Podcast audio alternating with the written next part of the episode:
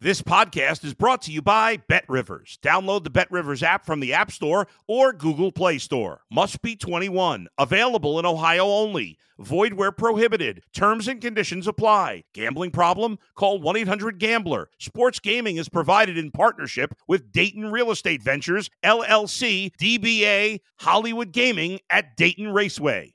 If you're a tennis fan, you'll love Betting Weekly Game Bet Match on the BetRivers Network. Whether you're a bettor or just love tennis, you'll enjoy the in-depth analysis each week of the tennis calendar. Subscribe to Game Bet Match today from your favorite podcast provider. If you're a tennis fan, you'll love Betting Weekly Game Bet Match on the BetRivers Network. Whether you're a bettor or just love tennis, you'll enjoy the in-depth analysis each week of the tennis calendar. Subscribe to Game Bet Match today from your favorite podcast provider. You're listening to Sports Bettor's Paradise on the BetRivers Network. All right, Jimmy Yacht, along with professional sports bettor Randy McKay, Big Randy in the N F L where he specializes, and we're trying to get uh, get things going here in the divisional round. And so Randy's going to take care of the A F C side of things. Jonathan Von Tobel will be on the N F C side of things. Um, what surprised you for Super Wildcard Weekend, Randy? Well, uh, kind of like everybody else, probably these high-scoring games. Uh, yeah. I think we might see it this week uh, with the totals a little higher than what they should be uh, because of this. You know, uh, you know, just about every game went over, and luckily for us, we did hang in there and get the under in the Tampa Bay game with all the shenanigans there at the end. It was a dead under game from the start. Right. Unfortunately, you know, Tampa Bay's defense didn't show up as well as I thought they would, and their offense didn't either. But uh, that was a tough game for us. But, uh, yeah, so far it's been dogs and overs so far in the N F L playoffs. Yeah, the overs, and, and, and uncharacteristic uh, for the postseason as well. When the scoring does come down a little bit, the refs allow them to play a little bit more, where it's not every incompletion is a is a, a flip of the coin, whether it's going to be uh, interference and things like that. So, um, yeah, I, I can't ever remember a five and one weekend uh, to the uh, to the over uh, in the uh, N F L playoffs. So, and it was the first five, and you had to hang on by a thread uh, in the one to Tampa Bay Dallas, and that's the way things go with a, a, a route. When it's, when it's a route, Tampa Bay was not going to move the ball if it was a seven to ten point game. But when they started playing prevent, I mean, you and I could go out there and dink and dunk and uh, and move the you know move a prevent down the field. And Brady threw it sixty-three times and a lot of uh, yards, a lot of underneath stuff. So, and good thing it went off of Mike Evans' hands down the sidelines, uh, down the end. And so, uh, five five failed uh, extra points slash two point conversions helped uh, as well. So it was a, a bizarre, a bizarre game. Uh, to say the least. All right, um, let's start off with the total, and a total that you got on. Now, we're not as fortunate as you, because the total right now for the Buffalo-Cincinnati game on Sunday is forty-five. Um, you got it at forty-nine. So the the public likes to bet overs to begin with. Now, at BetRivers, we talked to Troy Macker, and he said, you know, the betting public is coming around to the unders. They're warming up, and it was sort of split. But as those overs hit, you know what's coming. Well, they're just going to gravitate to the overs. And so with a five and one over weekend, with standalone games where everybody's betting every game, well, the uh, the odds makers kind of overreacted and put that thing at forty-nine. It has quickly gone down to forty-five, Randy. Yeah, and this was the one you had to kind of get ahead of uh, Cincinnati. Unfortunately, we're going to take them on the side, too. We got plus five with Cincinnati. That's what I'm going to recommend on the show. And unfortunately for them, they, they're going to be without probably three offensive line starters, Collins, Williams, and Kappa, even though Kappa might play. And this is affecting the total. They think uh, Joe Burrow's going to play a lot like he did last season in the playoffs, where he's going to have to dink and dunk real quick. Otherwise, he's going to take all those sacks. And on the other side, you know, you never know what you're going to get with this Josh Allen. He let the he let my, the Miami team right back in the game. That was one I did get right last week when I went to. I, I think I re- recommended it too. If it went to fourteen. I was going to take the Dolphins.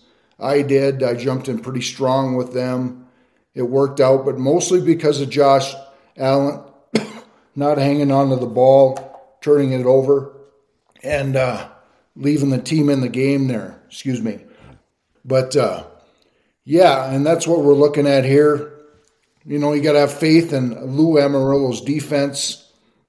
They'll make the second half adjustments just like Taylor does, just like uh, they do. They've done very well with second half adjustments. You look at Cincinnati's game plan, usually pretty vanilla in the first half, and then they look to uh, make second half adjustments.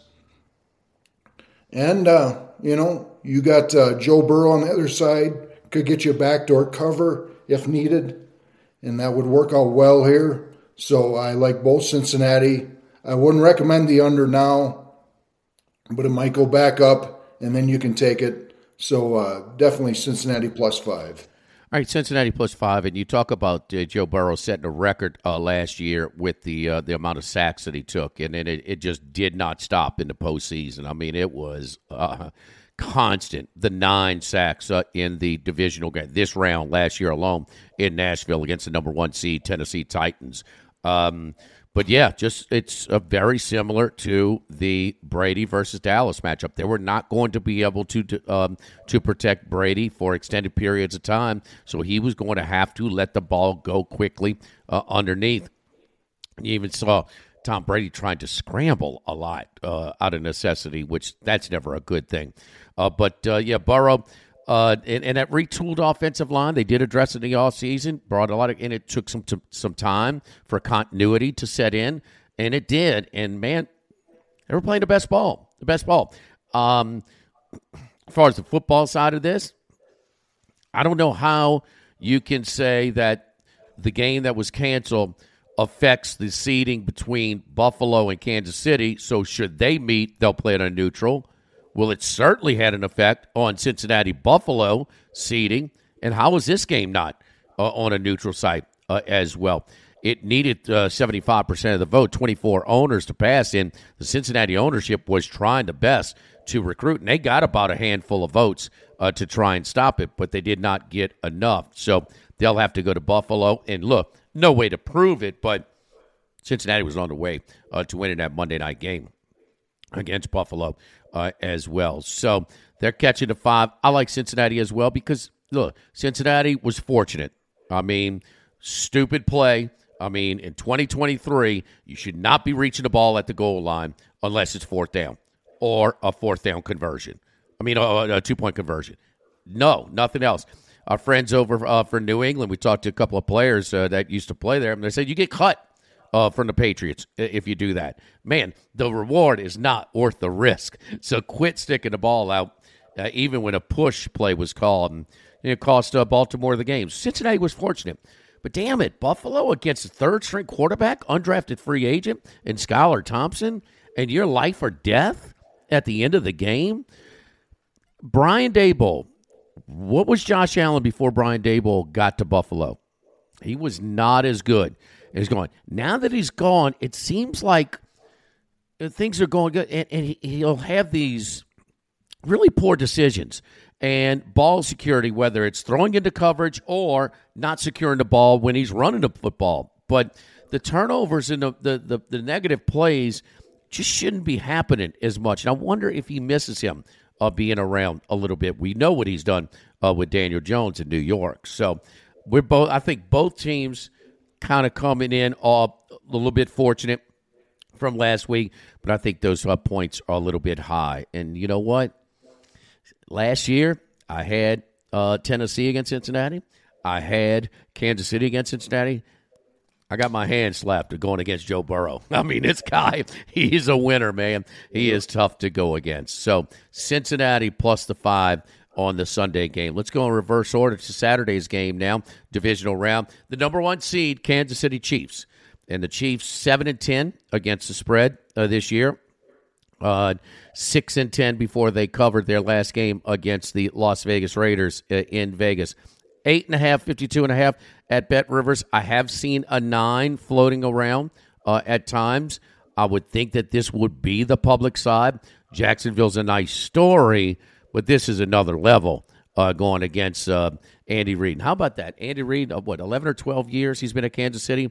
Their win totals, Randy, undefeated. He's undefeated. I think he went over on a bunch of win totals while he was at Philadelphia as well. It's it's Randy Reid and Romper Room in the A F C West uh, with the coaches this past year in twenty twenty-two. Eight and a half and fifty-two and a half at Arrowhead against the young Jaguars. How do you see it? Yeah, and Reid's always been a consistent coach. Not always the best at some strategy moves during the game. You know, he's kind of a coin flipper when it comes to that. He used to be a punt guy, not go for it. But since he's got Mahomes, he's gotten better at that. You know, it did help. He did have, you know, he had some good assistant coach. We've seen John Harbaugh come from there. And now we see Doug Peterson, used to be his protege offensive coordinator, came from there. And we get the matchup here, Doug Peterson versus Andy Reid. This game was played uh, week ten, I believe, right around there, twenty-seven to seventeen game. Very close till the end, and the Chiefs got the cover late, I believe. I, I don't remember the closing line of that game, but this propelled the Jacksonville team here. You know, this propelled them into the playoffs, actually. They got on a roll after this game. This proved to them that they can play with the big boys.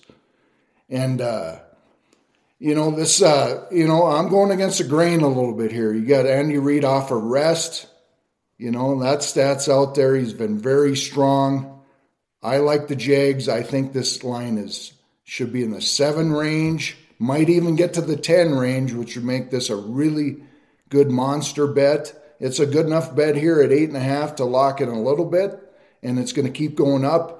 There's going to be tons of teener, teaser action again this week. The, the, the Chiefs are going to get teased down with the Eagles, and I, I think both these uh, favorites are probably too high here. You can look at the Giants as well. J V T will talk about that, and, and I wouldn't be surprised if he's not on that side. And, uh, you know, Lawrence got his tune-up game. You know, he came out, you know, things didn't go well that first quarter. You know, tip balls, right. This and that. You know, they got – and Doug Peterson showed his leadership, got him settled down. Brandon Staley made his usual mistakes. Second half, he doesn't get fired – but his offensive coordinator and quarterback coach gets fired for some reason. Figure that one out. You know, the guy made two big blunders the week before playing his guys. Right. He doesn't get fired. You know, million-dollar, billion-dollar organization, and you got that guy running your team again next year. So, there you uh, go. So they get the big break here. They come in fat-free, you know, nothing to lose. You know, we have uh, confidence about playing this team before. This this spells maybe even a good first half play and definitely a good game play, getting the uh, plus eight and a half. Yeah, all right. Uh, so uh, Jacksonville plus. Randy, you think because we see some nines, would you you kind of be a little patient again? You know that sort of that that mo- that mantra I'll kind of go by. Uh, chalk early, dogs late. I would think that Kansas City would get a little bit more action, huh? Yeah, definitely. Uh, I would wait probably a little bit, maybe lock in a little eight and a half now, and then take the plus ten later. Do you, you are you surprised they didn't move it to at least nine and a half to to avoid some you know teas or some long teasers coming back the other way also? Yeah, some of these books have already done that, and uh, oh, okay, to get ahead of that, but uh, they didn't want to get too far ahead of the opening line, which uh, was right around seven.